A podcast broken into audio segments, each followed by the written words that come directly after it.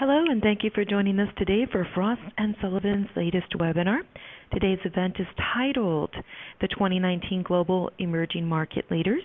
My name is Anna, and I oversee Frost and Sullivan's Growth, Innovation, and Leadership briefings. Now, today we're going to discuss Frost and Sullivan's 2019 ranking of emerging markets.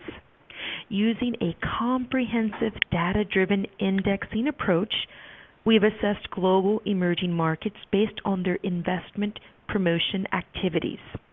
Our presenters today are Prerna Mohan, Associate Director at Frost & Sullivan, and Ritu Marjaman, Senior Economist at Frost & Sullivan.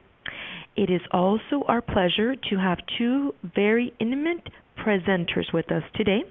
Ms. Marcela Granados Galvez, Leader Innovation and Industry 4.0 with ProColombia, and Mr. Rustam Issatayev, Deputy Chairman, Kazakh Invest, and they will be giving us insights about the investment opportunities in Colombia and Kazakhstan, both of which are highly ranked on the index.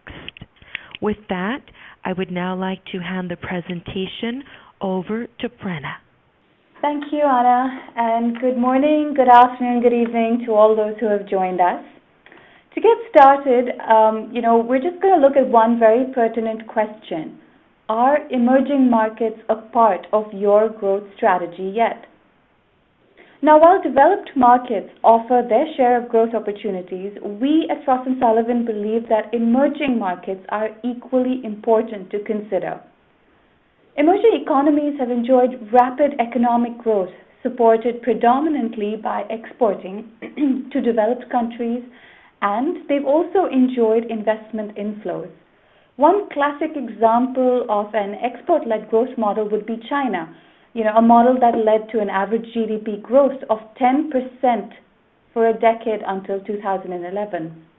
However, in the aftermath of the global financial crisis and the debt crisis in Europe, consumer demand from developed economies substantially weakened, and subsequently a sluggish global economy started to worry exporters in emerging markets. So policymakers in emerging markets are now looking inwards for domestic consumption to drive sustained growth. As we can see in the chart at the right-hand side of the slide, um, the share of private spending of high-income countries in total world spending is actually losing its share from 73% in 2010, and it is expected to come down to 58% by 2025. On the other hand, the same for the middle-income countries will increase by 14 percentage points during the same period. Next slide, please, Anna. When we look, we see a dynamic shift in consumer preferences. As opposed to companies largely focusing on penetrating emerging markets via a physical presence a decade ago, today much of that focus has shifted to online platforms. And one of the prime reasons is the rapid progress of smartphone penetration coupled with falling prices of the internet. Now, China is undoubtedly the market leader in e-commerce. More than 50% of the world's e-commerce transactions take place in China, up from only 1% a decade ago. China and India are to become 1 billion plus smartphone markets by 2025, and along with Brazil, Mexico, and Indonesia, represent a major addressable market for e-commerce, fintech, and a range of digitally delivered services. Um, online shopping in emerging markets is so far mostly dominated by price elastic consumer items such as books, electronics, or apparel. But going forward, we expect food, beverages, toiletries to potentially surge, uh, supported by continued urbanization in these markets and lowered logistic challenges.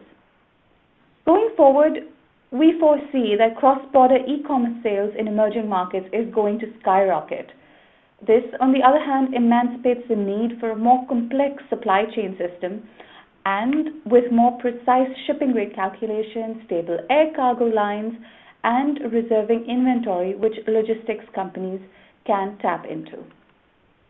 Next slide, please, Anna. So, as we speak about consumption, um, broadly demand for goods can be well seen as a function of GDP per capita. Uh, now, this can be explained by analyzing the correlation between the demand for personal vehicles and income through a typical S curve. If you can turn your attention to the chart at the right hand side of the slide, uh, typically a country which lies in the blue zone during a given time period is said to have more of a flat demand for cars or mobility as income rises. And this phenomenon becomes clear when we compare this with the chart on the left hand side. Um, if you carefully look, even though motorization, which is nothing but the car ownership per thousand population, is still low in countries like China, India, and Indonesia, the rate of increase of owning a car is predominantly non-linear, non-linear sorry, and escalating. On the other hand, in developed countries such as the United States or Western Europe, demand is flat. This signifies a shift of focus in policy making from expansion to maintenance around transportation infrastructure. Now, with population getting leveled off, new vehicle sales may be seen saturating in advancing economies, which implies number one, um, aftermarket activities to flourish, and a gradual shift towards ride sharing activities. Now, in emerging markets, owning a personal vehicle has actually become commonplace. Um, companies can increasingly focus on creating good car infrastructure for driving and parking. High automotive demand in these markets is also driving rising levels of fuel demand. The governments similarly are, you know, increasing and turning their focus towards fuel price scenarios and providing pro-car policies. Next slide, please. Now, in the developing world, um, smartphone users are gradually transitioning to higher levels of engagement, particularly regions such as Eastern Europe or ASEAN or South Asian countries are expected to demonstrate a high adoption of 5G and these markets will also increasingly embrace emerging technologies such as virtual reality, smart home solutions, drone delivery, consumer robotics, and self-driven cars. If you turn your attention to the chart on the slide, um, you will see how the lower generation of connections are getting phased out across regions. Now, 4G will still continue to dominate mobile network technology till 2025 in emerging markets, However, 5G trials have already started in major markets across Asia and Europe. I would now like to hand the presentation over to Rituparna, who will take you through our process of ranking and prioritizing emerging markets that organizations should be looking at for their expansion strategy. Over to you, Ritu. Thank you, Prerna, for your interesting insights. Um, I will now discuss about the index indexing process. We will first discuss about the methodology briefly and after that we will look into the results very carefully. Um, with such a backdrop that Prerna discussed just now, we at Frost & Sullivan came up with a very unique definition on, of emerging markets that ranks a list of 64 emerging markets that you can watch out for in 2019. These markets are then further categorized in such a way that you can um, systematically identify the country specific strengths, you can know the weak points of the countries, and uh, thereby you will be able to make suitable choices. The beauty of the process is that this exercise is based on Frost and Sullivan's proprietary indexing methodology and takes into account a, a whole gamut of factors in order to prepare a list. In fact, the ranking process includes, uh, I think, more than 30 indicators from a range of uh, different areas to give it a comprehensive uh, approach. The framework, as you can see on this particular slide, essentially centers around six crucial areas, or we call them pillars, and these are economy, demography, then we have innovation ecosystem, we have human resources, we have business environment and investment climate. The whole list of indicators uh, is actually grouped under, under these uh, six pillars. The reason why we focused on these set of factors is, is very simple. We, we actually wanted to have a comprehensive approach of country ranking Um, you see, economy and demography factors are are the very core of all the elements. They form the base uh, of any country analysis. Then we have the factors such as the R&D or skilled labor, for example. You know, these are these are sort of the superstructure for any country comparison process. And then we have indicators such as minimum wages, then political risk, supply chain, then doing business measures. These type of indicators are policy centric and essentially capture the leadership capabilities of government. So um, this pillar based analysis really gives it a 360 degree approach of geographic expansion decision and makes the model very, very robust. Um, I will now hand it over to Anna again to take us through the poll question. Thank you, Ritu. Yes, audience, I have just pushed out our poll question, and I will give everyone uh, about 60 seconds to select their answer, and we will reveal the results. So the poll question is, which of these factors do you consider most important when undertaking business expansion decisions? Is it economic strength, workforce skill, innovation competencies, or investment climate? So about uh, 30 more seconds here. Thank you to those that have uh, placed their vote. Okay, I'm going to uh, stop the poll question here, and these are the results, uh, Ritu. It looks like we have uh, a split. We have 28% indicate economic strength. Actually, okay, 22% economic strength, the innovation competencies, and the investment climate. And then the higher, the 33%, indicate the workforce skill. Okay, okay. Um, sure, uh, Anna. Thank you so much for running this poll for us very interesting uh, result, I must say. Um, workforce related factors are, uh, in fact, crucial elements in, in every site selection approaches since, uh, since we all know that high skilled workers create new and improved products, they also help foster innovation. Um, low skilled workers are always in demand, but it's the high skilled workers and the work that they do can actually drive innovation uh, that can actually expand business opportunities. And uh, in this regard, government also plays a very important role in investing towards workforce training programs, creating vocational training centers, and help develop uh, high-skilled regional workforces.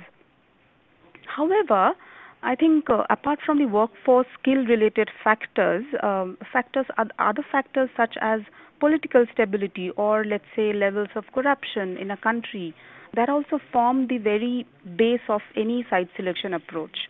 You know, factors such as efficient regulatory environment present in a country or simple tax structure, then easy credit available particularly to the SMEs, they make a country uh, investor friendly to begin with. So, of course, if there is a huge political unrest in a particular region, no matter how much improved the skills of the workforce are, the country might not attract enough foreign investment. Hence, uh, I think workforce skill, workforce size is definitely something very, very important. It's definitely, definitely one of the important factors of any uh, geographic expansion plan. But business uh, in environment and investment climate is the most crucial pillar, in my opinion. Thanks, uh, Anna, for running this poll again. Uh, we got uh, some very interesting feedback, and uh, let me get back to the slides now. So, moving on. well, uh, here comes the results slide.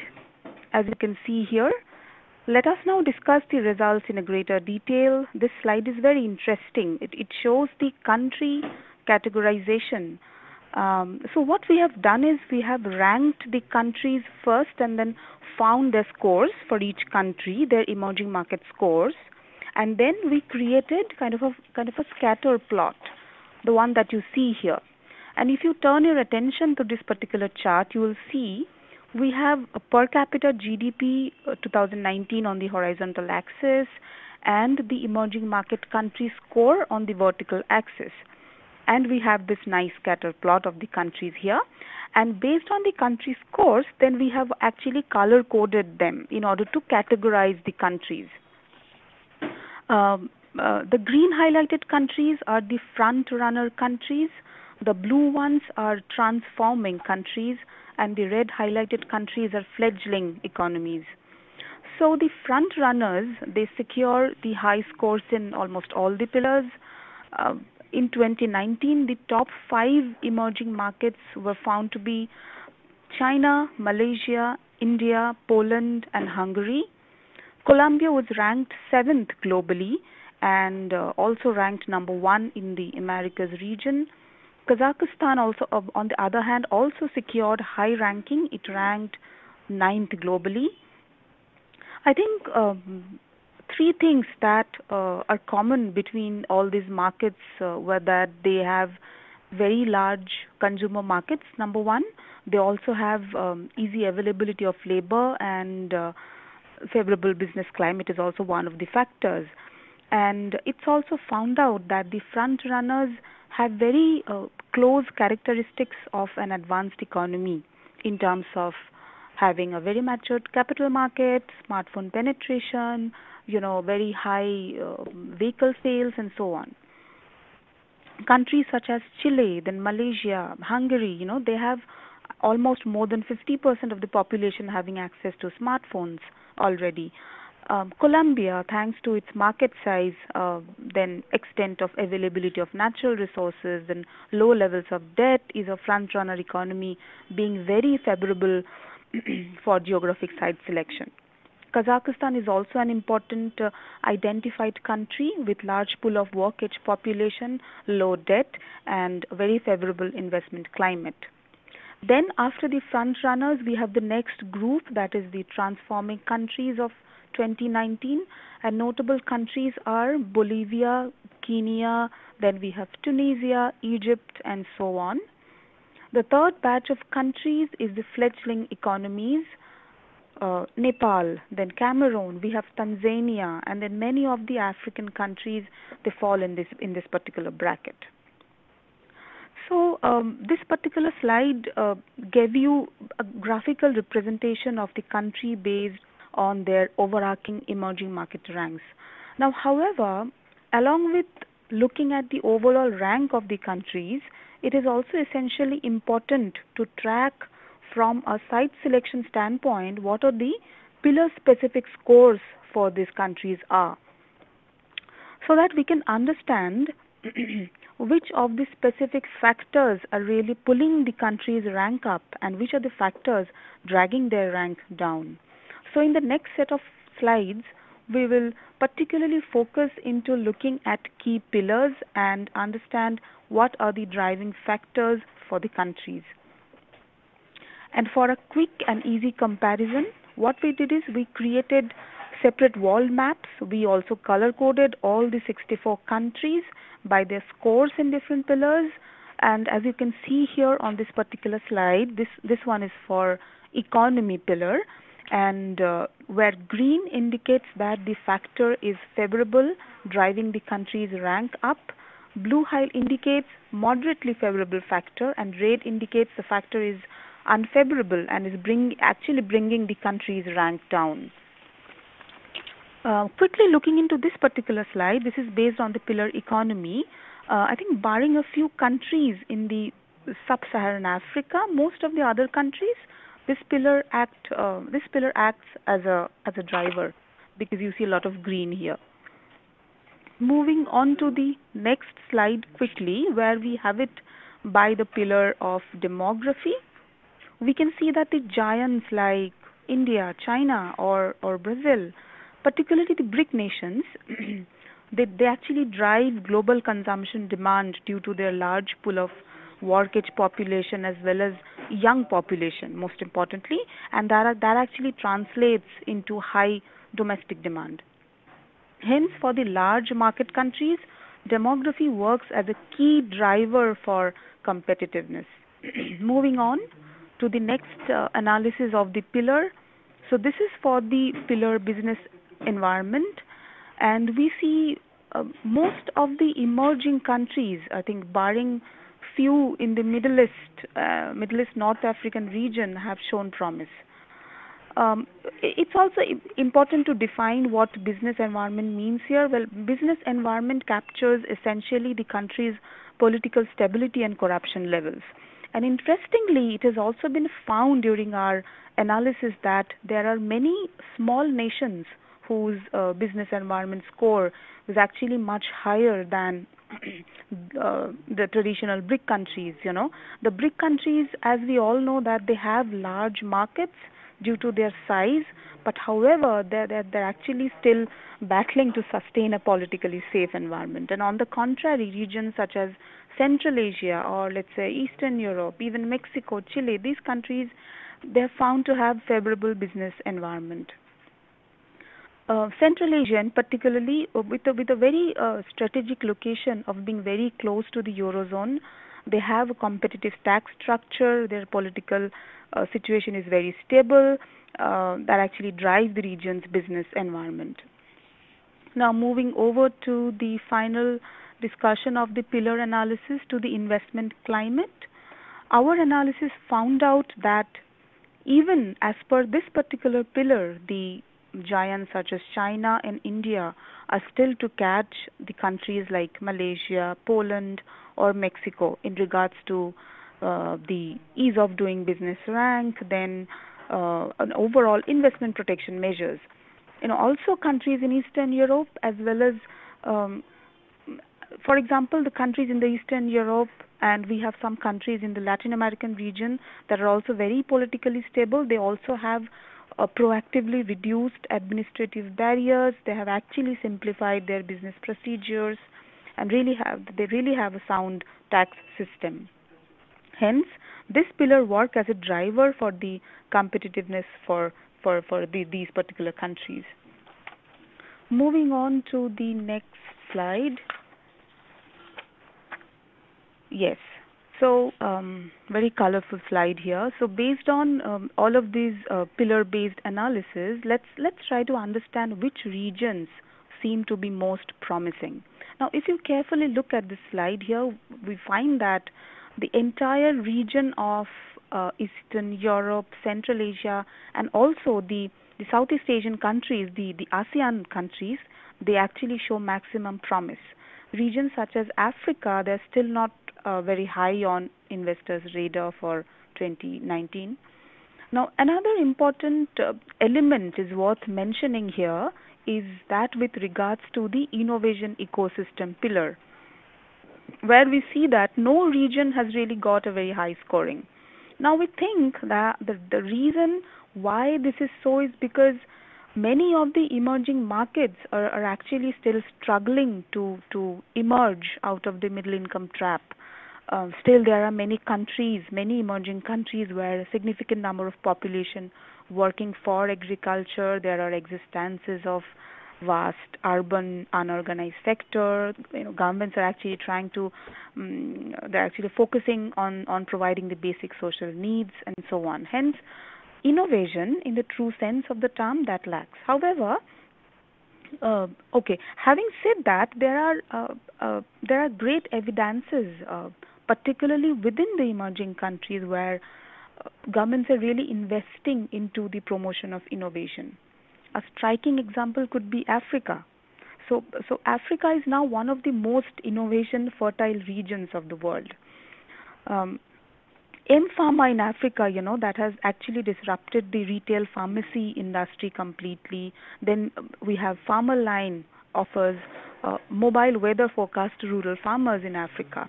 Then in India, we have Reliance Jio brings uh, bringing ultra cheap internet to every Indians. So innovation does occur in emerging markets effectively, and emerging markets will continue to attract significant foreign investors in 2019 and beyond. And Frost and Sullivan's list of emerging market leaders, this this actually act as a guide for the investors to help them find um, compelling growth opportunities and actually work as a as a direct go-to customers. Now with this, I come to the end of my presentation. I now hand this over to Marcela Granados Galvez. She is the leader for Innovation and Industry 4.0 at ProColombia. Over to you, Marcela, for your insights on Colombia. Yes, hello everyone. Uh, I hope you can hear me. So here, um, thank you so much first for, for inviting me. Uh, we really think Colombia has now like a good uh, sign uh, for investors to come, like uh, our economic trade, our workforce skills, and our innovation and investment um, competitiveness. So we think we really think it's a good moment for investors and also for Colombia to receive these investments. So uh, I'm going to show you very quick about some opportunities here in uh, in Colombia. Uh, it's really a, a, big country, as you said. It's a it's a big market.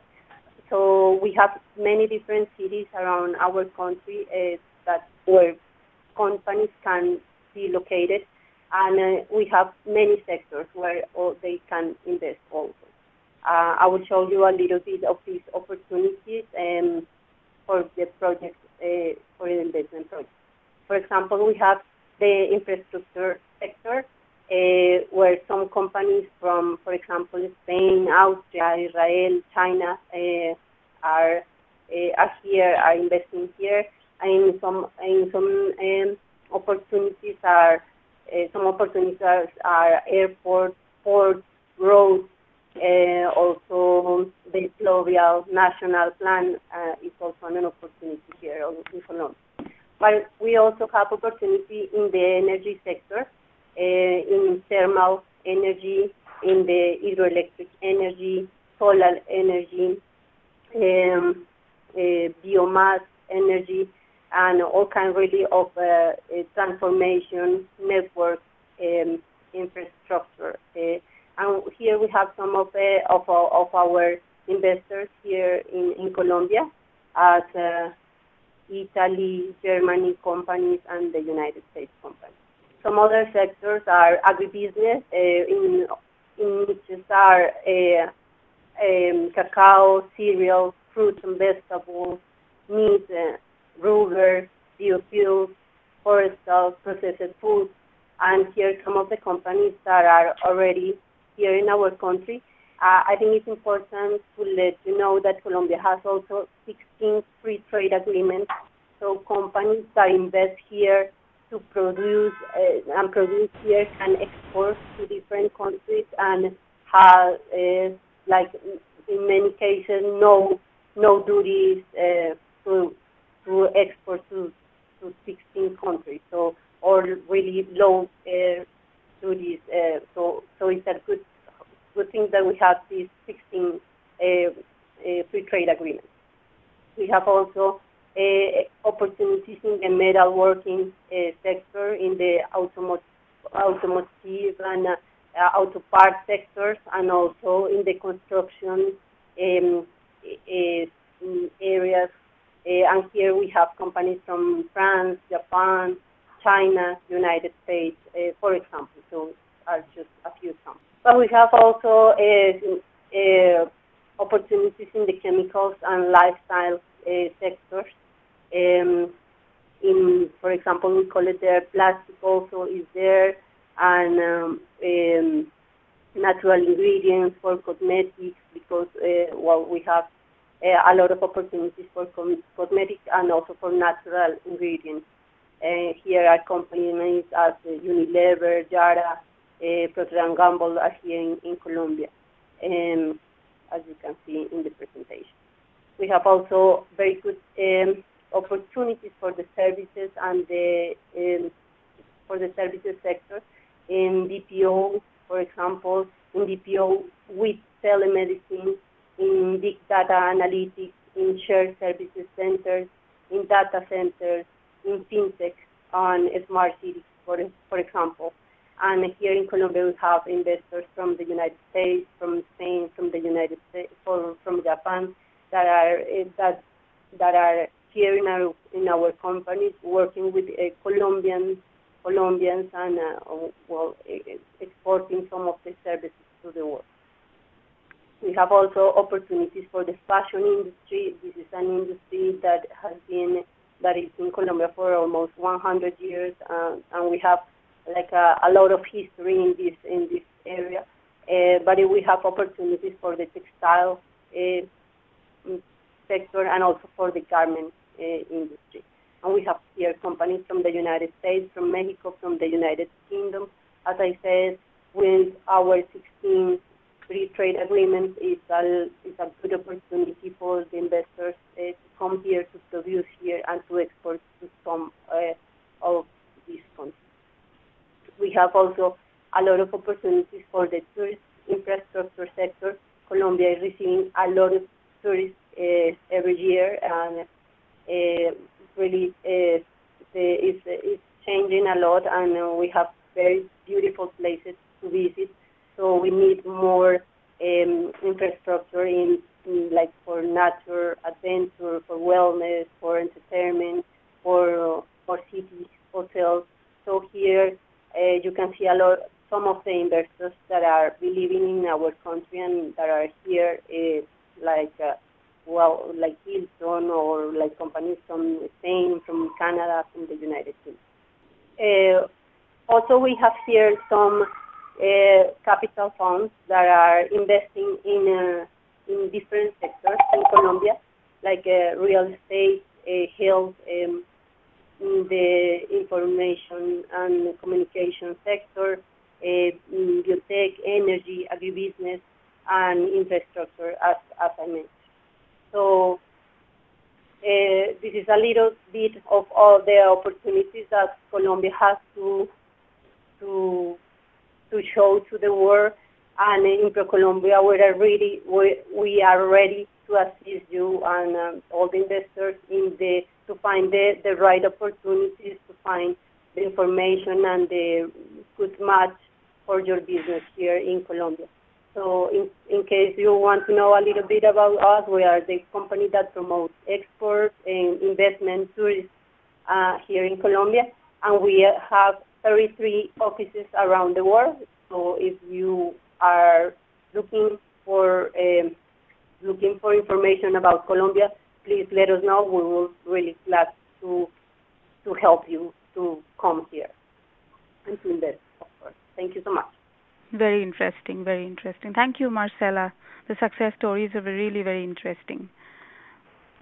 Um, I now invite Mr. Uh, Rustam Issatayev Deputy Chairman with Kazakh Invest to talk about the compelling growth story of Kazakhstan. Over to Mr. Rustam. Yes, thank you. Can you hear me well? Yes, loud and clear. Yes. Thank you very much for giving me the opportunity to tell you a few things about our country. Uh, let me introduce myself. My name is Rustam. Uh, I'm a deputy CEO of, well, let's say classical IPA, Investment Promotion Agency of Kazakhstan. We're called Kazakh the national company. Uh, first and foremost, I want to thank you, uh, to thank the company uh, for making a very clear and insightful presentation. We just, uh, I think all of us, uh, uh, for for numerous times, we've been reassured that uh, skills, uh, human capital is, is the key issue for investors, and that's why we're trying to develop it even further. Uh, let me start by telling you the breaking news. as we speak, our president has has addressed the nation that he is leaving his post. And uh, by that, I want just to show Kazakhstan's uh, Kazakh Invest dedication. Our dedication to attract investments is unparalleled because uh, instead of watching the presidential speech, we are attending this webinar. So thank you. uh, let me also tell you that, uh, let me tell you just 10 uh, insightful facts about Kazakhstan. If you need to know something more, I'm always, uh, I'm always eager to tell you uh, in detail. Uh, first, uh, we are number one in the world for protecting minority investors by the World Bank rankings. We're also first in the world for cost effectiveness in manufacturing, which was measured by fDi Intelligence. We're also first in the CIS region for FDI per capita. we're obviously the ninth largest country in the world by territory. We are the biggest economy in the region with a GDP larger than all other Central Asian states combined. Uh, among world's top 30 countries, we are uh, we are entering that top 30 with highest human capital, according to World Economic Forum. Uh, one also interesting fact that 70% of China-Europe transit traffic goes via Kazakhstan. Uh, also, according to Wall Street Journal, we have the highest degree of economic freedom among CIS and Central Asia countries, which is true. Uh, many, very few people know that we are the only country in the region, in the whole Eurasian region, providing a common law court system. Uh, we started doing that by introducing uh, Astana International Financial System, where we practice the English law. Uh, and the the pleasant result for us was the, the fact that we now uh, 28 in the World Bank's Doing Business Index, placing us in the top 15% globally uh, for, for countries with the best investment climate. So that's uh, just uh, 10 uh, facts about our country. And uh, looking at your presentation, I was I was pleased to see that the Central Asian region is is ranked relatively uh, relatively high, uh, very high actually, among other regions, that the world community actually uh, acknowledges the fact that we have a favorable investment climate, which we very thoroughly try to, to improve. We also have a uh, we happen to have a very good uh, human capital resources. Uh, one can say that is the heritage of the Soviet system, uh, where all men and women were attending schools and universities. And uh, we also have uh, attracted many foreign universities to partner with our local universities. And Kazakhs, traditionally, they place very high emphasis on education. so that's that. I also, uh, just to uh, to spare our audience of uh, nerdy and dull presentations, I just want to make a note that listening to the criteria that you've presented uh, for uh, criteria that investors actually allude to when they make a decision on whether or not to invest in a particular country. Uh, that resembled me the Ruchir Sharma's uh, famous book, uh, The Rise and Fall of Nations. I'm sure many many in the audience have, have read this book. Uh, so yeah, I mean it really correlates and reiterates uh, the principles that investors use when they invest. And uh, just uh, giving you an example on, on his, he, he set out in his book, it's actually a bestseller right now. he set out 10 criteria and among it is uh, inflation. He he puts emphasis to inflation, Mr. Sharma. He is, by the way, the investment uh, chairman of Morgan Stanley's uh, investment arm. So inflation in Kazakhstan, uh, we are happy to say that it's been down from previous years now down to about 6 to 7 percent annually. Uh, from uh, it used to be twice twice as much uh, around five years ago. Also, Mr. Sharma knows that um, the debt, as, as you also mentioned, that the debt issue is is of our concern. And uh, as a uh, resource-rich country, we have a relatively low debt uh, to GDP ratio, which is also good. And also, least but not last, Mr. Sharma, in his book *The Rise and Fall of Nations*, he um, he also places a big emphasis on the fact uh, that uh, on trade links. So, for example, Sharma is very uh, optimistic about the U.S. just because of its deep trade links strong manufacturing and technology and good billionaires, as he says. Well, in that regard, we also can fare well uh, because we have a very deep trade links. As I mentioned, we account for 70% of transit uh, between Europe and China. We uh, we are very proud as a country to have uh, very close relationships with uh, uh, big markets like India. We have very close and productive relationships with India. We have impeccable relations with Russia and China, uh, and uh, also United States. So uh, that helps. exploiting economically the the trade links that we have with these countries, I think, is something to be seen, and uh, we are also trying to to, to exploit the, the benefits, to reap the benefits of the trade links we have at this point. Uh, Mr. Sharma also said about strong manufacturing. Well, as I mentioned, uh, it actually caught us by surprise, to be honest with you. But we, by by Financial Times, we were regarded, we were acknowledged as the number one in the world for cost effectiveness in manufacturing in the latest 2018 rankings. So we, uh, and uh, this is no surprise for uh, for engineers because they know that the cost of electricity, the cost of land, and the cost of other utilities is one of the lowest in the world in, in, our country. So that, that is why I assume we, we've been named as, as a top country for cost effectiveness in manufacturing in the world. Uh, technology-wise, uh, this is the last pillar we are hardly working uh, on at this point. We've created um, uh, international IT hub and uh, we have a special state program for digitalization of the economy.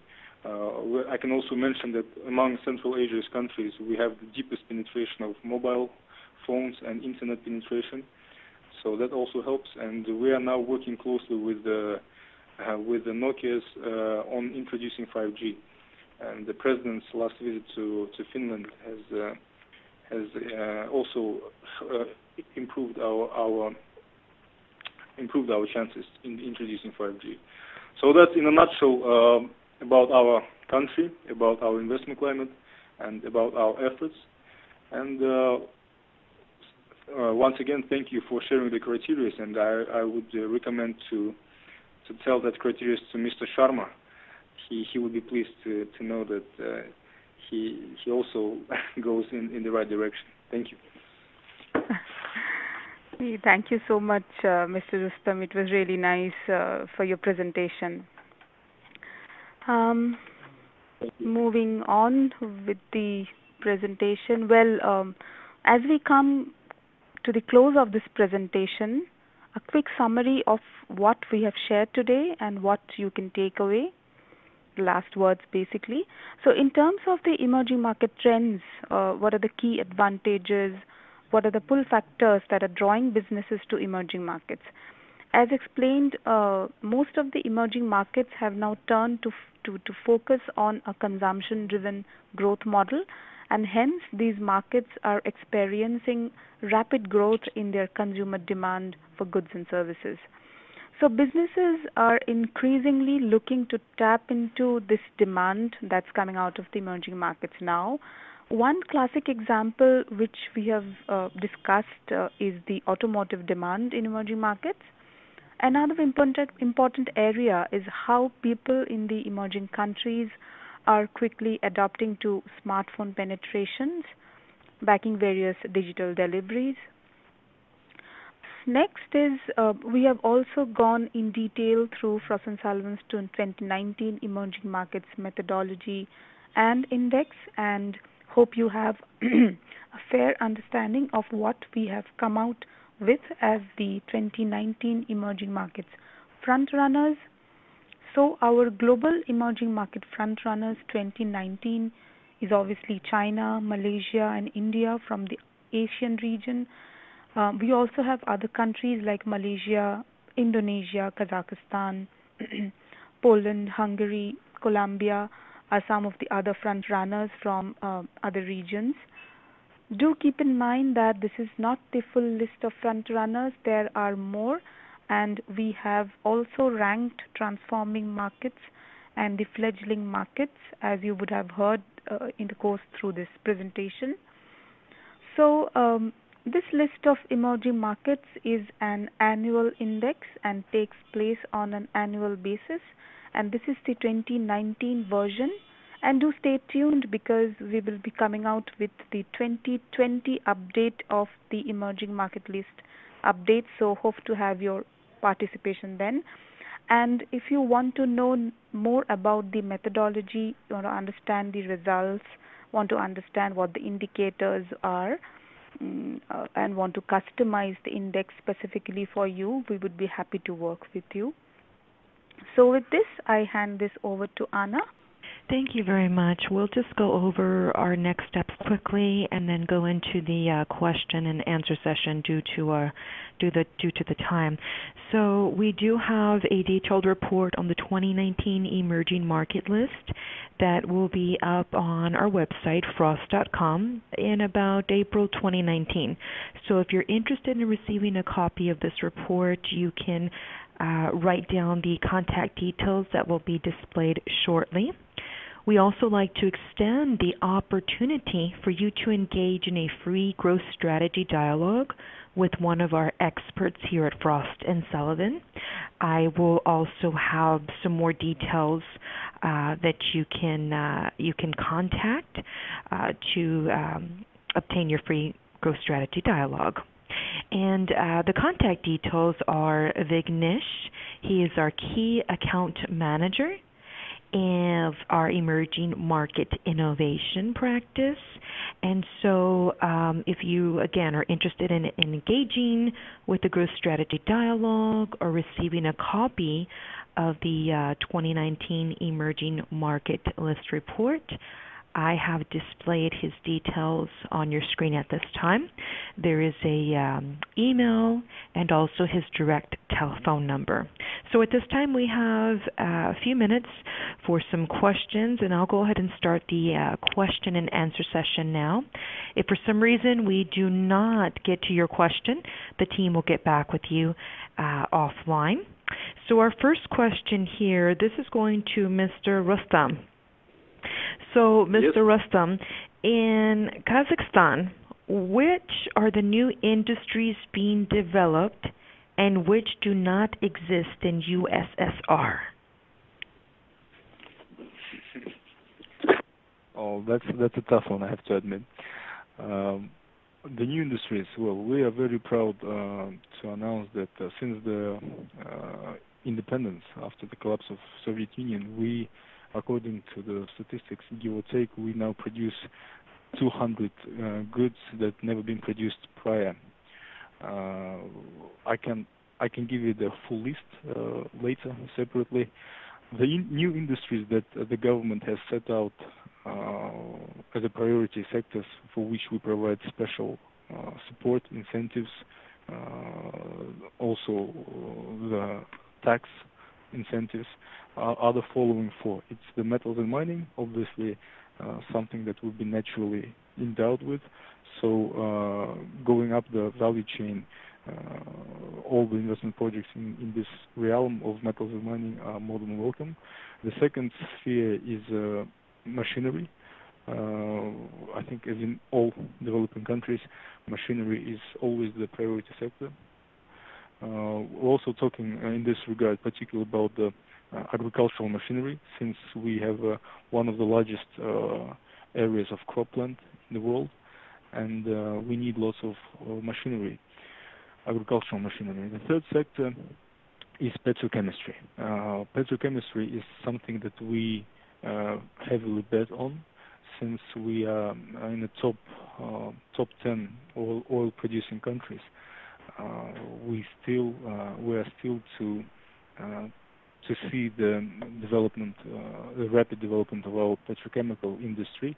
Uh, and um, as you know, this is a very capital uh, consuming, capital intensive projects, and we are now looking for global players, big global investors to to start developing petrochemical industry in Kazakhstan. Uh, the fourth is the agricultural sector. Uh, as I said, we have some um, unique uh, unique uh, advantages. even let's say compared to Brazil, we we we tend to present ourselves as being the best country for organic agricultural products simply because uh, our cows and other animals they breathe freely across the vast fields uh, with natural grass so uh, obviously the the quality of meat uh, and all agricultural products is is as organic as, as, as it can be. So we are now trying to to pitch uh, to our global investors that uh, we can uh, be the perfect place for uh, for for locating a production aimed at maybe high premium, high-end uh, agricultural products. So that's in a nutshell. Thank you. Now our next question, this is going to Marcela. Marcela, in which sectors has Colombia received more foreign investment projects and which sectors have more jobs uh, that have been created? Okay. Uh, well, in the last 10 years, we have seen that, that the software and the IT sector have received uh, 26% of almost of the of the projects. Our next uh, are business services with almost 14% of the projects, financial services uh, with 10%, 11% of the of the project, and then our um, machinery with 8 and logistics almost with 5% of the of the project. And uh, for the generated, uh, real estate is uh, real estate is uh, is the one that more jobs uh, are cre- created here in Colombia with 15%, but also software has like a 14%, logistics 7%, tourism 6%, agro industry another 5%. So we really think that um, a lot of the projects that are coming here to Colombia are creating not only value but also jobs, are generating important jobs for for our country, and uh, we we are glad that that that is happening here. Mm-hmm. Thank you, Marcela. And we have time for one more question. And this question here is for Retu. Uh, Retu, I cannot see any African countries. Which are the emerging markets in Africa? Okay. Uh, well, uh, there are many African countries that were a part of the indexing process, such as South Africa, Tanzania, Kenya, Ghana, Cameroon, uh, Ivory Coast, and so on. I think uh, about 15 to 20 African countries uh, were analyzed during the indexing process. Um, I, I, think uh, South Africa was a front runner country, then Morocco, Ghana were the other front runner countries. We also had Kenya, Tunisia, you know, these countries were analyzed. Uh, should you want to know the complete list of countries, please uh, write back to us. We will be happy to work with you. Thank you. Thank you so much, Retu. So this concludes today's uh, webinar. And uh, once again, we have the contact details for Vignesh to uh, contact us with the Growth Strategy Dialogue or also obtaining the 2019 Emerging Market List Report or any other additional questions. Once again, we'd like to thank our speakers today, Ms. Marcela Granados Galvez and also Mr. Rustam uh, for joining us today. Thank you for your time.